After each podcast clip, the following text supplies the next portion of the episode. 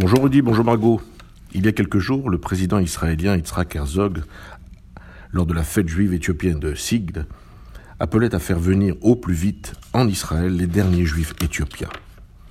Il rappelait que des milliers de personnes attendent encore de faire leur alia, et certains se trouvent dans une situation préoccupante. Cet appel se doit vite d'être entendu compte tenu de la situation en Éthiopie où le gouvernement a déclaré l'état d'urgence et que les rebelles menacent la capitale Addis Abeba. Nous avons tous le souvenir des deux grandes opérations, Moïse 1983-85 ou Salomon de 90 à 92, qui ont permis, grâce à un pont aérien exceptionnel, de ramener plus de 86 000 Betita Israël vers la terre promise, réalisant ainsi la prophétie de Jérémie qui leur était enseignée et décrivait un envol sur les ailes d'un oiseau qui les conduirait vers Jérusalem. Cette émigration s'était faite dans la douleur et l'exode de ces juifs éthiopiens a laissé derrière elle nombre victimes. Après ce rappel indispensable, il est fondamental de rappeler le travail merveilleux réalisé par les autorités israéliennes et par le Mossad.